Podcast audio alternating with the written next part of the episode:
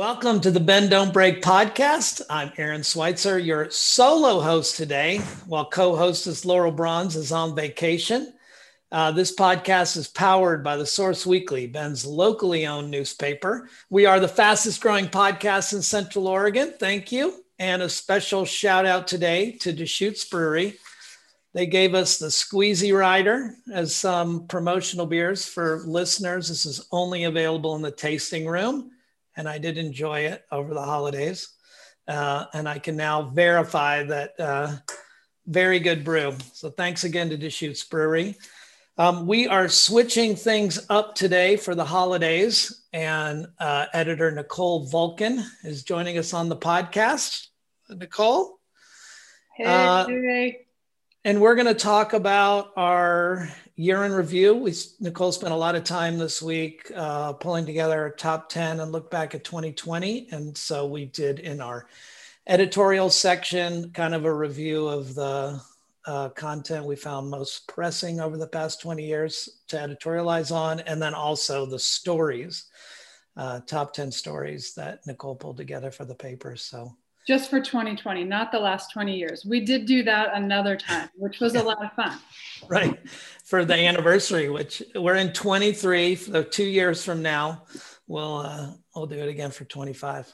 But um, so, Nicole, maybe just, uh, I, I thought your editor's note uh, for the intro to this issue was really good. Maybe talk a little bit about what you felt as you were pulling this together for 2020. Well, I think, you know, like all of us, we are ready to see this year go behind us. Um, we want to just get past it and be done with it. Um, but, you know, there's something um, soothing about, you know, spending a little bit t- of time looking back.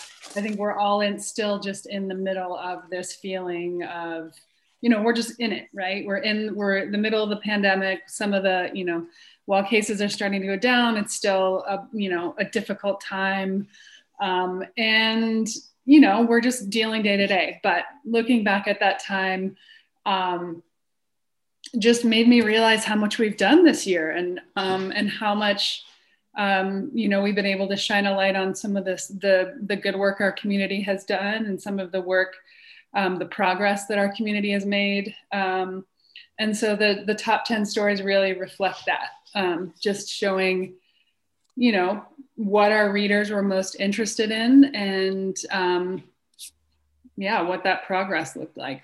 I thought it was pretty uh, interesting to me how and i hope this isn't just my bad memory or me aging out but um, how quickly some of this can fade away. I mean going back through and and you know looking back to march and it's super interesting to read you know pandemic is identified or coronavirus identified in deschutes county when uh, at the time we really didn't know what that meant or or how deep we're going to go in. But the one that really struck me was the fires because you know in the course of of talking and thinking about the pandemic each week and what is the opening dates and all this other stuff how quickly that has has faded to the back. And um, over the Thanksgiving holidays we traveled to the coast and I was really struck by how much of an impact that fire had on those communities. As you know we've been quarantined. We haven't had a chance to see it with our own eyes. I think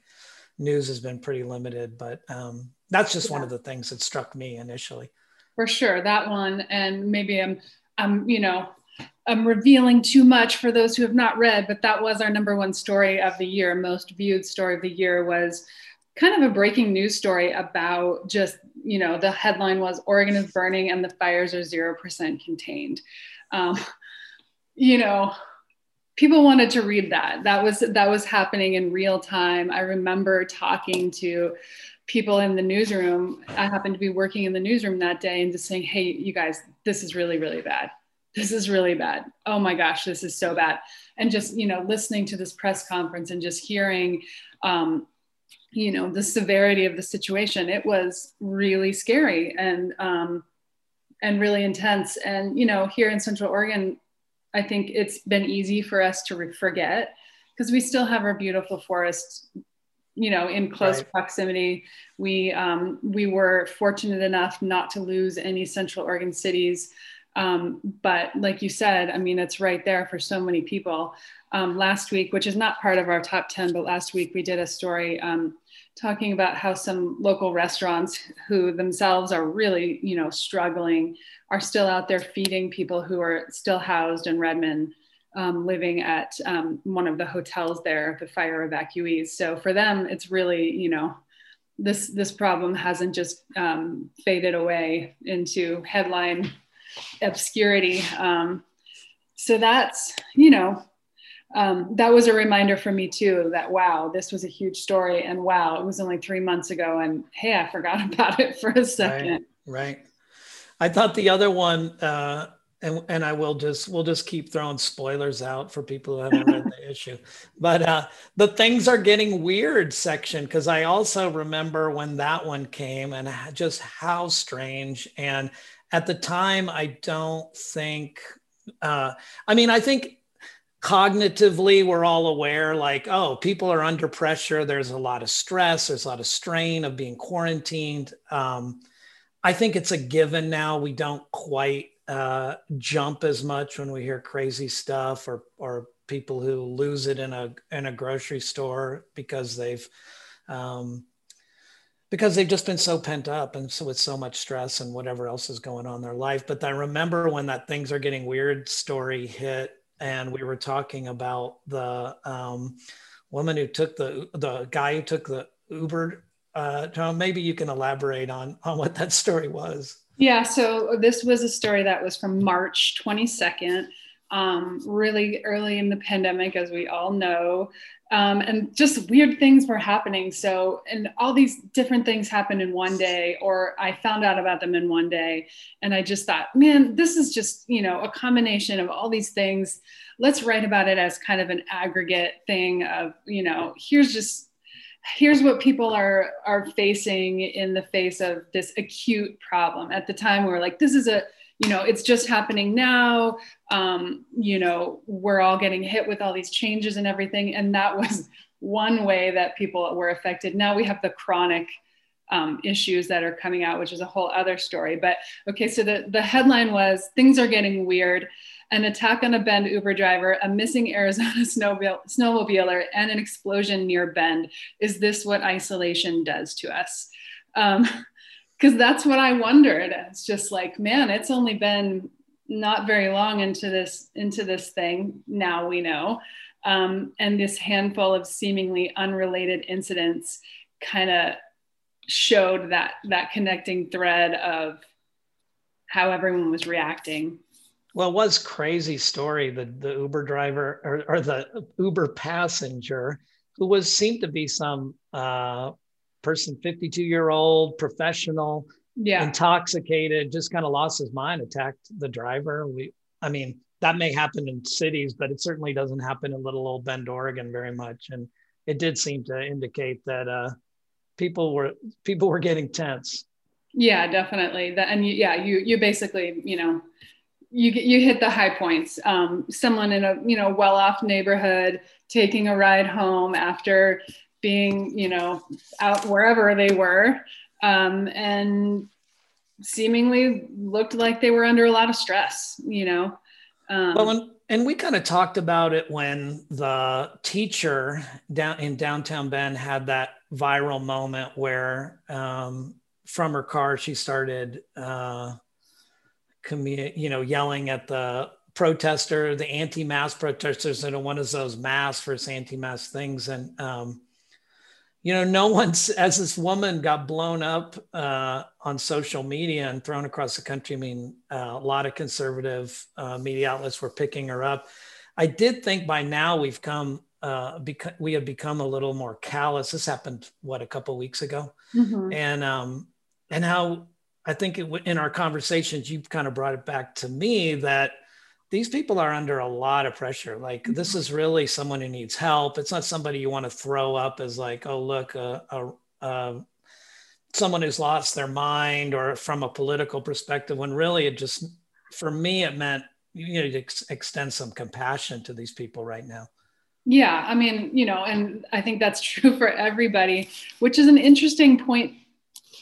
You know, it's just an interesting position to be in as a as a journalist and then as a newspaper because, you know, we we we want to tell those stories that are that everyone's talking about. You know we start some of our editorial meetings with hey what's the thing that everyone's talking about right now? That's the thing that kind of guides what, what we're going to do in our weekly paper which you know comes out sometimes days after these things happen. Um, and so but at the same time you don't want to you know you're that's a person who's who who's been trying to teach kids online who has probably likely has all the stresses and concerns that all the rest of us have and now they see this thing that um, represents um, you know something that represents the other side of thinking from what they they are they are thinking and they lose it and can i mean you right. you know it's like okay yeah that was that was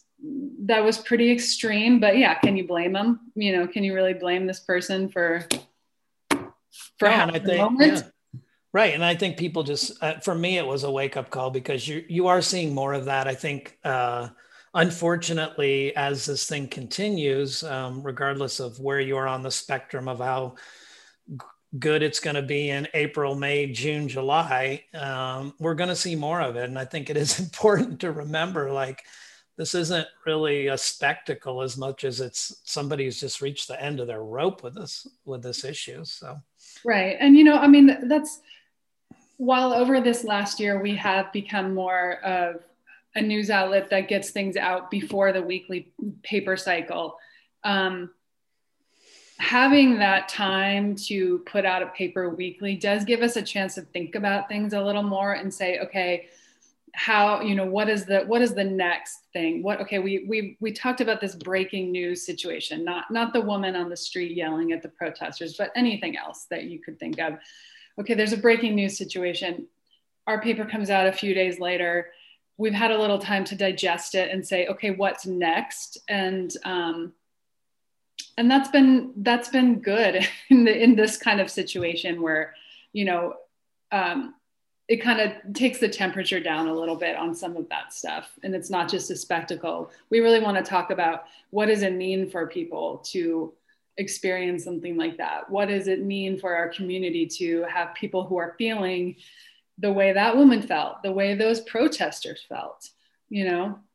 Those are all community members who have voices and feelings and um, and opinions. And um, of course in this time this now very close to post-trump era that's a big conversation is like how do we how do we recognize each other's humanity? How do we keep each other you know in mind and not just say okay no not i'm not going to you know entertain that person's point of view Let's talk about another one that I, I thought was really interesting. I was surprised at the date for it, um, but the um, article "Bend is awesome, don't come here," which which was our number seven on March 28th. Um, you know, tourism is one of those things that this community struggles with on a, a monthly basis, it seems, and uh, you know, it's one of those things that's it's a boom for the economy. People wonder about its effect on the culture um, I think we've had a really good opportunity during this quarantine to see what the value of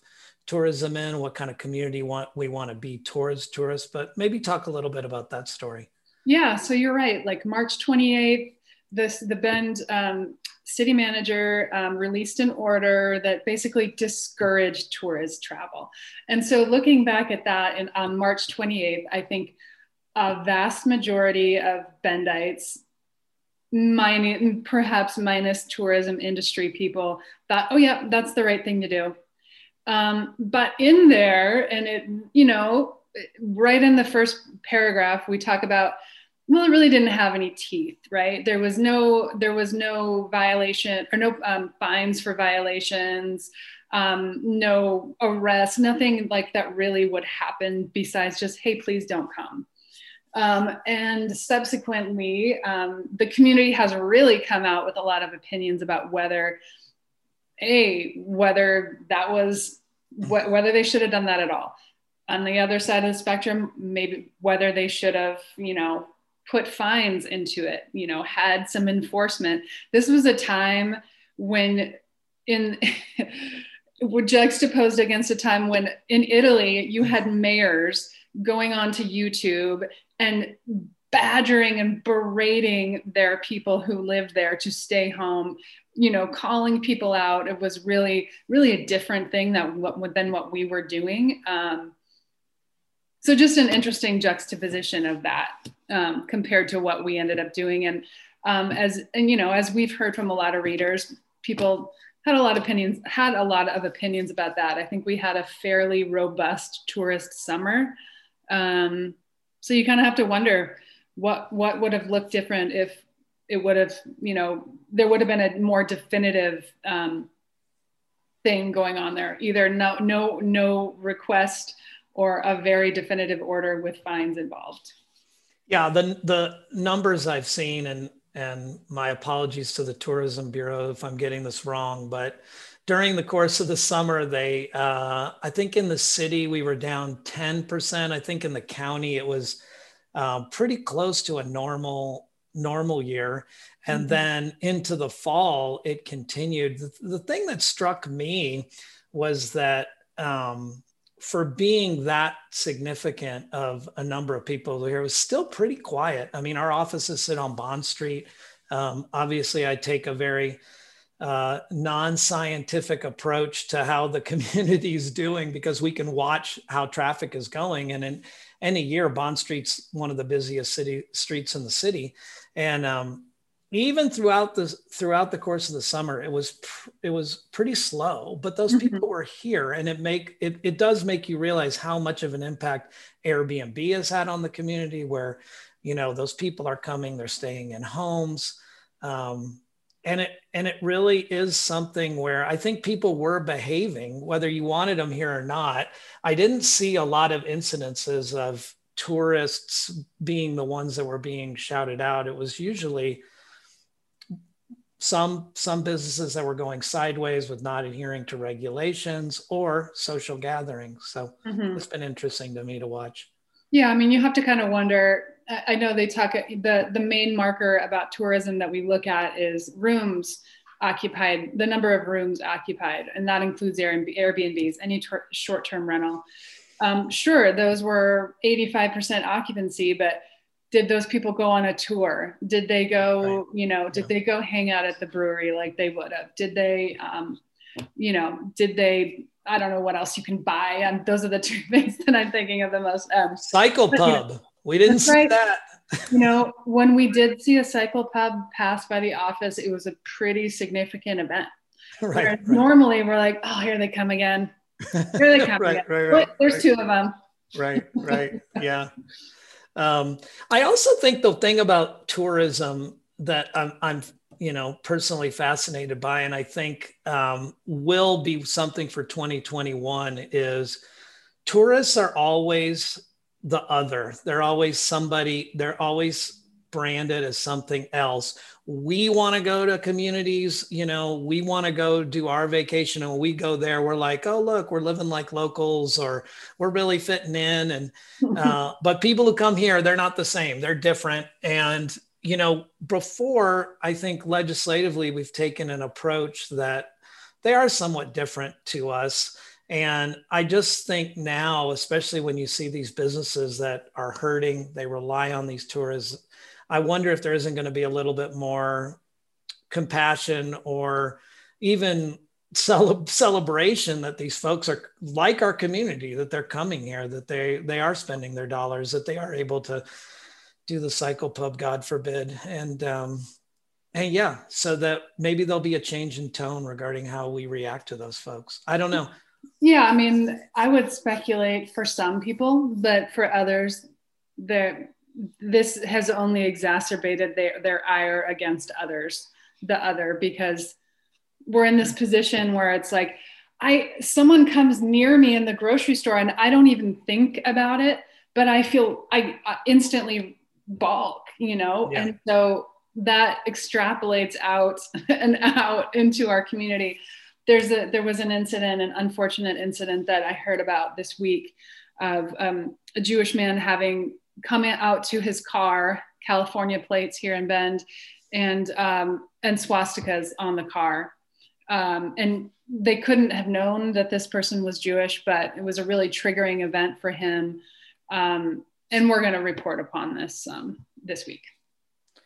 Yeah, I, I, I, mean that's the thing I wonder is what where what is going to be the trend from this. I mean, some of that I think is is political. I mean, I I the uh, in the whole state, the area of the state that's hurting the most is the coast, and we went for Thanksgiving over to the coast, stayed in an Airbnb with close family, and we took takeout from one of the one of the restaurants over there, and the woman was literally crying when we came to get the food because their holiday season due to the freeze had been completely eliminated. And it just doesn't feel to me like Oregon ought to be about central Oregon and that you know we should be thinking about it the larger impacts. I mean we don't even have to keep it at Oregon, but at least it's a start to think about the people on the coast who are like really hurting. Like, yeah, the tourism impacted communities in the state are the ones getting hit hard, hit hardest.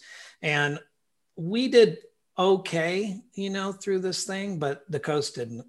And I think it's something for people to keep in mind when they're thinking about whether they want to like welcome people here or not. Yeah. And if they're getting swastikas stuck on their car, I mean, what does that mean? You know, like it's, it's just an ugly, ugly face. Yeah, pretty terrible. Um, yeah, just not the kind of thing you want to to have a visitor go back and tell their friends about about Central Oregon. Another story that I think um, is certainly going to continue into 2021, but but we saw it in, in every podcast. I think I've made fun of the term Zoom Town. Yeah. Uh, and here we are again talking about Zoom Town. Uh, but that bubble that won't burst, which we reported on in the fall, mm-hmm. it's been a crazy uh, thing to watch as as in the middle of an economic um, problem like this. We've seen these kind of home prices jumping and this lack of inventory. Maybe talk a little bit about that story. Yeah, so that was, you know, I mean, since we have our real estate column every week, we've been keeping up on that um, little by little all the time. Um, but you know, the story is home prices have gone up, and um, the real the real estate agent that we talked to said um, he's never seen anything like this. People are panic buying. They're trying to buy sight unseen um, they're just coming out of the woodwork. Um, it's that that phenomenon of you know people really are feeling trapped in cities in a place like Bend that is continually on the on top tens and top twenties for one of the most desirable places, the most um, desirable um, multi-sport town was the one from Outside Magazine most recently. Outside Magazine this week, you know, named um, Meissner Nordic one of the best cross country ski areas in the town. So they, you know, we're on people's radar. So when they think, I need to get out of the city, of course they're going to say, Oh, yeah, that place Bend that I went that was sunny and awesome and all those things to do. That sounds good. Oh, the real estate prices are half what I what I pay in the city. Boom. Meanwhile, people you know who who live here and work here and and earn wages that that reflect the local economy it really causes them to you know to suffer um, so when i you know it's interesting in bend it's been a phenomenon in bend um, but also looking at some of the other cities um, that um, are in the surrounding area redmond for example um, you know in locals minds is still was still an affordable place to live now you're seeing prices in redmond that um, that rivaled what Bend had just a, a couple years ago. Um, and so, you know, yeah, the secret's out. Yeah, Redmond is a, a, a, constant source of conversation on this podcast, as listeners will know. And and uh, I, I'm just a huge fan of of how they're growing and what they're doing there. But it's true. I mean, you. Um, it's that fine balance. You see a lot of the cultural and, and quality of life things coming up in Redmond. I mean, for someone, for people like myself who've lived here for quite a while, you know, Redmond was just a drive through. You know, you went to you went to Smith Rock, you had a great time, you came back to Bend, um, and it just wasn't when some place you went. And now they've got plenty of great restaurants and and uh, good breweries and things that you want to go visit, even if you're living here.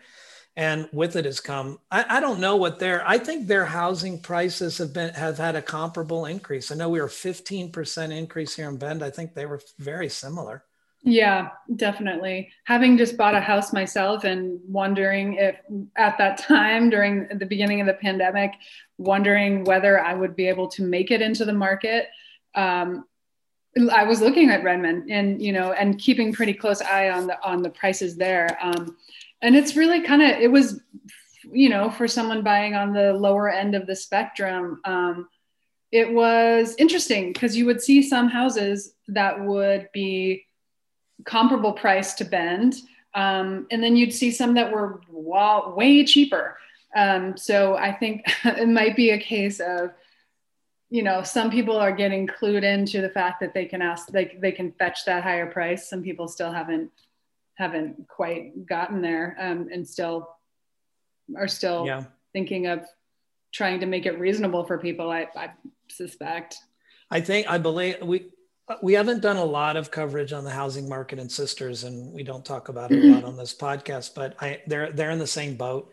I think it's pushed out to prineville. I've heard of people now looking at La Pine as a place where they're going to do a lot of community commuting back and forth. It's um, and this brings us to transportation mm-hmm. you know which if anybody knows that drive now from redmond to bend uh, good on you if you're not making that drive but uh, 430 you know if you're it's starting to get very city like on that on that drive and there isn't really any op- any option if you want to get up there yeah, it's funny that you mentioned transportation because so this list was populated um, basically by looking at our web numbers and seeing what stories got the most traffic.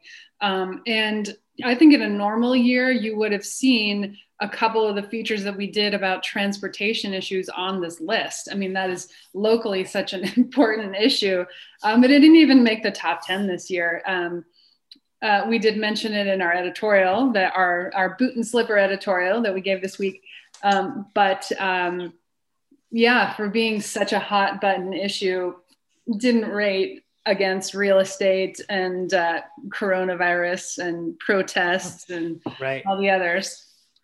Let's talk about some of the editorial uh, top tens. Um, mm-hmm. Nicole, maybe jump off with our number one. Um, so you want to talk about just the the whole list? yeah. For the boot and slipper one, or for the uh, for the news? Boot and slipper. Okay. Well, so we didn't we didn't give them we didn't assign them exactly um, like a you know a number one. We sort of just toggled back and forth between wins and losses, boots and slippers. So anyone who's um, read the source for a, any um, long length of time might remember the boot and slipper, which was uh, you know, uh, what do I want to call it? A literary device used. Right. Yeah, shout, I got to give a shout out to Bruce Miller at this point, who uh, initiated the boot slipper way back when, and uh, it was pretty fun to do boot slipper. I got to say, it was fun yeah. to come back. It gives you a lot of uh, when you're writing these editorials. That format, if anybody's knows editorial writing, it can be fairly restrictive. It's it's pretty uh, stifling in some senses, but you add up a boot and slipper in there, makes it a little more fun. I think it's a funner read too. I, I enjoy doing it again.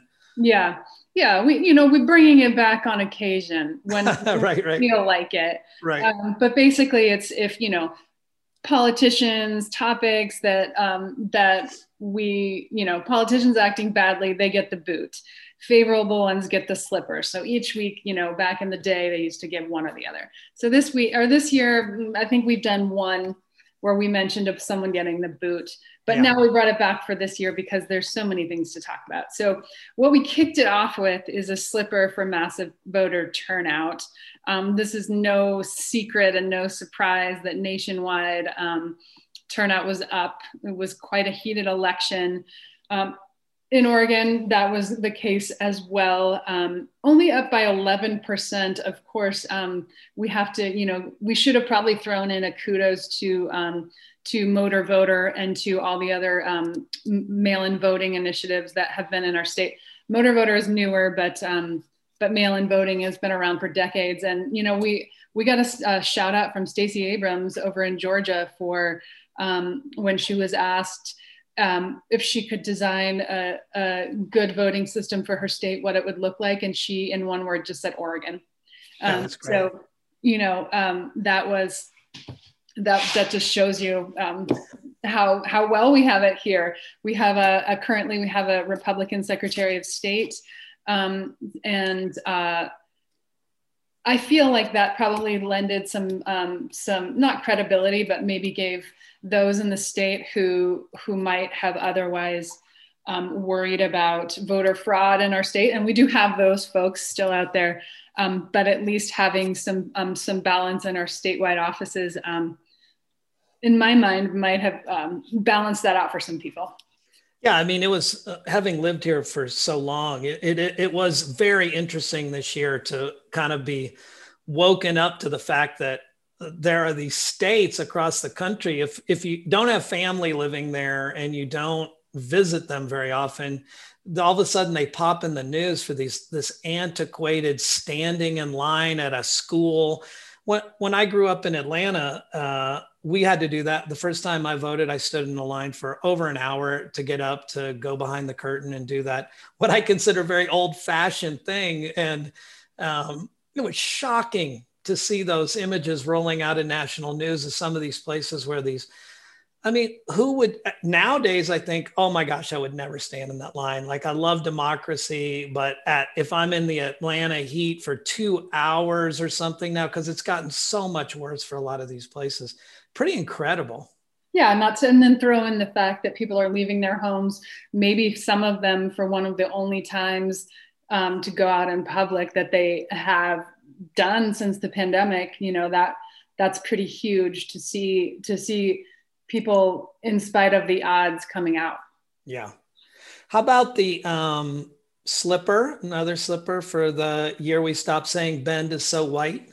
Yeah. So okay, I'll just share a little anecdote here. Um, one of the first weeks that I came to Bend to start this job, um, someone in our editorial meeting, um, so our meeting, our story meetings, um, suggested, "Hey, why don't we look at why is Bend so white?" And um, and I thought to I just thought, okay, that you know that that's on its premise maybe an interesting topic, but how about also we realize that because I had looked at census numbers as part sure. of the job, I wanted to understand what the community looked like. Um, I knew that there was, you know, there there were black and brown people here, um, and so I felt like just saying that, re- repeating that phrase was just really um, perpetuating a stereotype that really wasn't going to benefit anyone, but perhaps the people who wanted to keep it that way. Um, and so I, I just sort of, you know, let that story idea go and simmer. And subsequently, we've done a lot of other stuff. However, this year has been, um, as we know, a pretty monumentous year for racial justice, at least um, bringing it to the forefront for a lot of people who um, perhaps haven't. Um, haven't really, you know, considered its impact um, on on society and even how they might be participating in um, some of the some of the activities and events that that don't benefit um, the broader society. So um, you know, we just wanted to call out um, in this slipper some of the groups that have formed this year, including the Central Oregon Black Leaders Assembly, um, the Love Your Neighbor Project, um, the Fathers Group, which I might I apologize they may have might have started before 2020, but they're a, a group of men of color who who are advocating for um, for their children and for their their role as fathers um, in the community. Um, and then we have student focused town halls on racism, which started before 2020 as well, but continued in this year. Um, we also have um, the fact that Bend um, established a Human Rights and Equity Commission, which is now forming its members. so we really made a lot of progress and there's still a lot of work to do but i hope um, and this is this one was kind of a stretch but i hope that um, in the future, when people say Bend is so white, they will be shot down by by others who will say, "But wait, look, you need to you need to realize that there are people of color here, and here's what they're doing, and here's how you can support their work." Yeah, and I like the way you concluded it with um, now there's these organizations where you can take your frustrations and you can put them into action. And mm-hmm. um, if anything's changed, that's certainly what has changed is that you do have outlets now, whereas before, without the formation of these groups, there really wasn't there. Yeah, I mean, I and I would say that um, you know, no one group and no one person has invented this conversation around um, racial equity and justice and visibility in our community but I think we have made a lot of progress um, over the last several years. Let's talk about the boot for the um, Melee uh, Pilot Butte and the charges that didn't stick. And um, that was uh, it got press at the time, but I'm not sure how much that really penetrated the community or people understood how significant that was. Maybe you could elaborate. Yeah. So, I mean, we, you know, as journalists, we're signed up for like every press release option that we can possibly get. So we get press releases all the time. There's a lot of things that we that we see that we don't ever report on, um, but they come across our desks. What doesn't come across our desks almost ever, I don't believe I can think of another time, is police, um, after an incident, issuing a press release to say, here are the charges that we believe all of these people, based on our investigation, should face after this incident. Typically, what happens is they'll make an arrest, um, and then they will say, yes, um, this person was, you know, um, this person is accused of these crimes, and then the right. and the district attorney's office then will decide which which charges they're actually going to be charged with. And you know then typically we'll we'll hear okay this person is formally charged with this thing. Well in this case after this incident at pilot butte pilot butte against where it was black lives Act, black lives matter activists essentially against trump supporters in what started out as a fairly peaceful event turned into someone pulling a gun. Um, and some pepper spray and some other some other things happened um, following that, at the time, um, the police did not arrest the gentleman who pulled the gun, um, who was accused of pull- pulling the gun. Um, and uh, soon after, the, the police issued this press release that said, here's, here's 22 people that we think should, should be given charge or should be charged. Um, that's just really irregular. It's just really, really not um, the way that it's done. In fact, that um, you know, District Attorney John Hummel said during his six years in office, he'd never seen the police department inform the public as to what charges they think he should file. So it was right, irregular right. for him too. So that was kind of the that was kind of the boot element of that um, being included in this this week's editorial. Just you know, um, it felt like the police were trying to force the DA's hand, and he wasn't having it.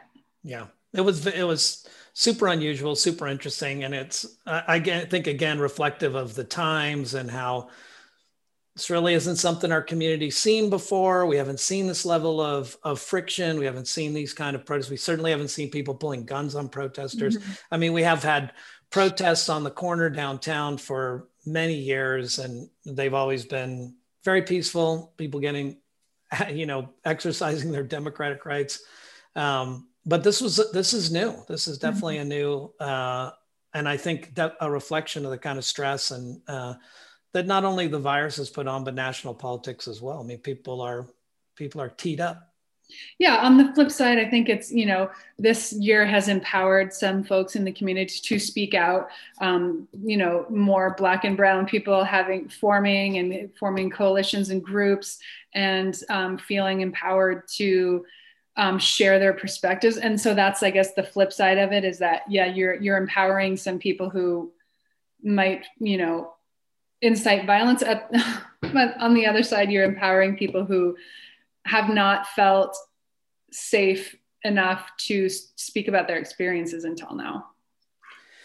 Let's shift over to uh, this one we wrote kind of double uh, editorials on because it came on the heels pretty quickly, but the Deschutes mm-hmm. County's double jeopardy pot opt out Uh, maybe talk about what that issue was. Okay, so you know when when voters in Oregon legalized marijuana uh, back in 2015, each county had the ability to um, decide on its own whether or not they would allow marijuana um, growing and selling in their counties. Um, we've had a we've had a storied history in Deschutes County, but essentially uh, there was there we opted in, um, and so that's why you see you see Bend, Bend and, and each city also was able to opt in. So that's why you see Deschutes County um, itself, you can see grows, but Redmond, you don't see, um, you don't see dispensaries. Bend, you do. Bend said yes, Redmond said no. Deschutes County said yes, we want farms. Um, and then uh, the current Deschutes County commissioners um, decided that they were hearing a lot of negative feedback from uh, from rural rural folks about um, farms near their near their homes. So they decided this year to put something on the ballot um, to essentially stop. They had already through um, through some of their actions um, basically made it so there was no new farms being allowed, um, and then they put it to the voters in a really weird way that even confused us, to be honest. Um, the language of the measure asking whether um, Deschutes County should continue to allow or should continue to ban um, new grows. It just was confusing. Yeah, it was a yes means no, no means yes. right. Measure. And so, you know, it was, we had people asking us because we, you know, we were confused as well. Um, and in the end, um, voters, you know, it came out that now there are no new grows allowed in Deschutes County. But as a consequence, um, we also do not uh, qualify for any of the state marijuana tax money. Um, yeah, there was a doesn't even include. You know, you have you have um, you have the dispensaries collecting tax. Um, they're collecting some tax on behalf of the city, and I believe that city money will still flow to the city. Um, but the state funds, the state tax collected in even in Deschutes County, will not benefit Deschutes County, and that's yeah. As I understand it, originally when the measure passed at the state level, there was a poison pill in there intended to help counties navigate around what could be and what could not be done with regard to this legislation, and um, our county decided to step over that line and begin to regulate things that statewide voters wanted enacted. And so we're being punished essentially. Yeah. I mean, and as we pointed out, um, you know, in their in our editorial that we did last week, um, somehow in the midst of all of all of this um, stuff that's happened in this administration, we did see hemp become federally legal. So you have outdoor hemp farms who that are you know that are completely legal under any any state or federal law out there in the rural county who are going to continue growing. But meanwhile the ones that are indoor and have to be heavy heavily regulated to grow the stuff that's psychotropic um, are, are not allowed. So you know we kind of pointed out that uh, we're not sure that everyone understands that distinction um, because I look at those two plants, the one that's that's CBD based and the one that's THC based. I can't tell the difference. No, no. Um, I remember what if you bring anybody into and into that drive between Bend and Sisters mm-hmm. who's visiting, and you point over to those fields, they freak out. It's it's yeah. a it's a fun little tourist thing to do with your family members is take them to see the hemp grow mm-hmm. and uh, blow their mind. But uh, yeah, and the thing I think it was good that we pointed out is that we elect county uh, commissioners to be informed about these decisions. I think uh, um, I know nobody within our office was aware that passing that measure was going to um, cut the funding off, but the information was there. And if it, I think if that had been in the voters pamphlet or even something that was discussed prior to it getting on the voters pamphlet, it would have been a non starter. No county, uh, and, and maybe this is something that needs to be you know further researched is how did they know you know, did the county commissioners know prior to putting that on the ballot that we'd lose all that funding? And did they go ahead with it anyways? I'm very curious about that. Yeah, it's certainly a question that I wish I would have asked. Um, uh, you know, coulda, shoulda, woulda. Yeah, it's not been on the radar of, you know, I, I don't think anybody would have anticipated, but now um, it's certainly something that will motivate another ballot measure. We're going to see it again. We're going to have to see it again. It's way too much money. Mm-hmm. Did we did we figure out how much money that was uh, in general that based on um, last year's? It'll be in the hundreds of thousands. Yeah, I've lost tax tax revenue. It's incredible. It's incredible. Um, what other ones do we have on our list here? Uh, how about failure to achieve in-person instruction for all students? Oh man, this is, you know, uh, you talk about the evolution of the people's thoughts and feelings about the pandemic. And this is one that we're really starting to see a pretty significant um, shift. And this is, and, and I'm not surprised, but um, locally and statewide, um, just to realizing the, effects that this is having on our kids. Um, and so, as we pointed out, you know, I, I, have to find it ironic that I can go still shop for curtains and shoes and makeup at. Target, but I, I, can't send my child to school. Um, and you know, there's been um, there is quite a significant um, movement around this, um, and we we as an editorial board to the, took the position that this was a failure of creativity and leadership on the on the part of state and local leaders to not be able to figure this out. We had several months of relative calm. September, October. I mean, some folks even believed that maybe we should have had kids going to school throughout the summer when we were able to do, um, we're, we're, we're able, oh, yeah. creative perspective sure. to, you know, to send kids to school outdoors. Um, and so there's just a lot of, you know, a lot of activity around this right now. We're seeing some shifts. Um, the governor has um, has now, as of um, January 1st, made it possible for districts to decide on their own whether or not they um, think that they're ready for um, to send kids back to school in person safely. But you know, it's a lot a, a lot of lost time, and as someone who has um, very young kids in in my life, not my own. Um, I have seen the effects this is this has had, um, and yes, I understand that. I understand that. I empathize with the teachers and the and the administrators and the folks who have been trying to figure this out and do their best. Um, but I, I, think it's it, it, you know we we I believe are justified in giving a boot for their failure to be creative in this realm. Yeah, one of the things that I've noticed lately is, I mean, you certainly can feel the pressure. Um, I think it's uh, as we've we've editorialized all along during this thing. There, there just simply has not been enough um, really public discussion regarding the impacts that are on the other side of the spectrum from the pandemic. That you know we've you know it's it's it's starting to roll out now but it's all stuff that people knew pretty clearly. You're seeing incredible rise in suicide rate opium addiction homelessness mental health crises. And this isn't just kind of the these superficial bumps like oh well we're seeing some. It's a it's a pretty steep incline. And mm-hmm. um and and it's those kind of like give and takes and that we're not we don't hear we hear a lot about safety and and certainly um, you know we're in a serious time but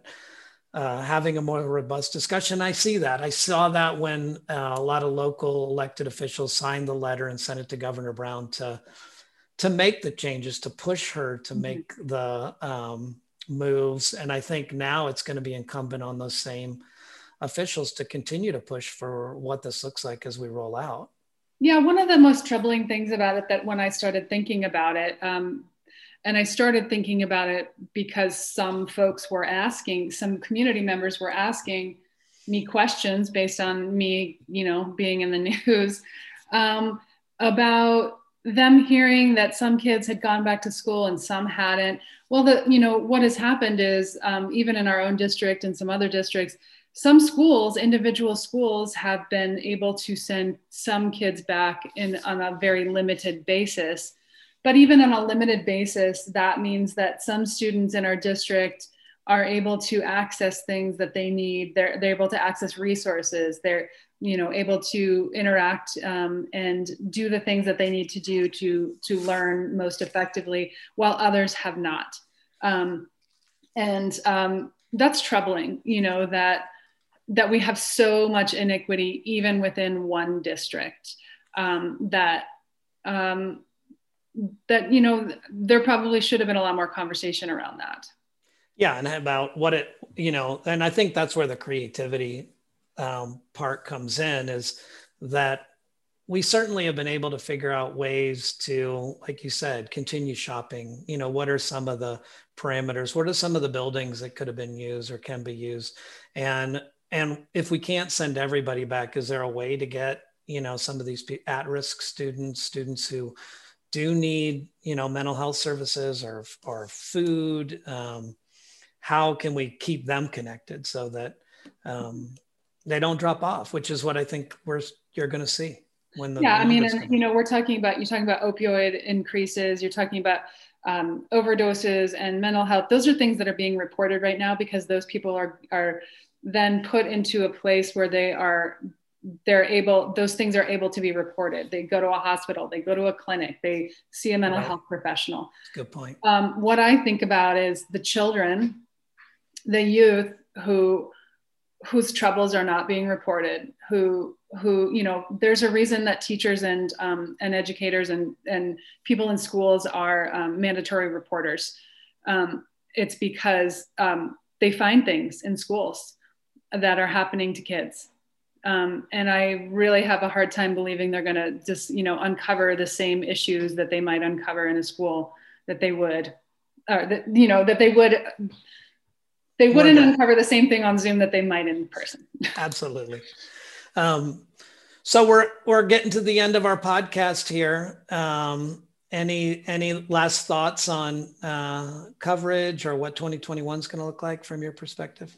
Well, I'm just really, in, really, like I said in my editor's note, really proud of the work that our team has done. We, you know, like every other business and every other uh, institution in this world, I suppose, um, we've struggled and we've had, you know, we've had to overcome challenges this year. And um, just to see the work that we've done um, compiled in that way shows me that we're, you know, we're not spinning against the wind. Um, we are, we have been able to serve our community um, we have been able to bring some some kind of knowledge and um, understanding and enlightenment um, throughout this whole time. And so that's just that's a that's a good feeling.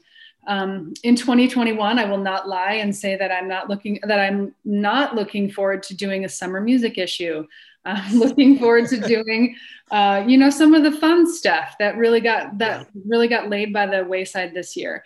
Um, just looking at our web numbers, um, people wanted news this year. They just really did. That's what they wanted. They they ate up the breaking news. They you know they just they they subscribed to our Cascades reader. You know they they read it faithfully just so they could be um, getting that stuff. But you know it'll be fun to to talk about how that you know how it's going to feel for that musician to hit the stage for the first time or um, for you know a restaurant tour to see a full dining room um, full of happy people. Um, and i hope that we can do that this year. I hope we can do that and um, and at the same time keep tackling the issues that um, that we have. Um, our housing crisis is not going to go away, as we've seen. Um, it's only going to get worse. Um, our homelessness issues are going to probably be, um, you know, continue to be a, a major issue as um, as housing prices continue to suffer, as people continue to be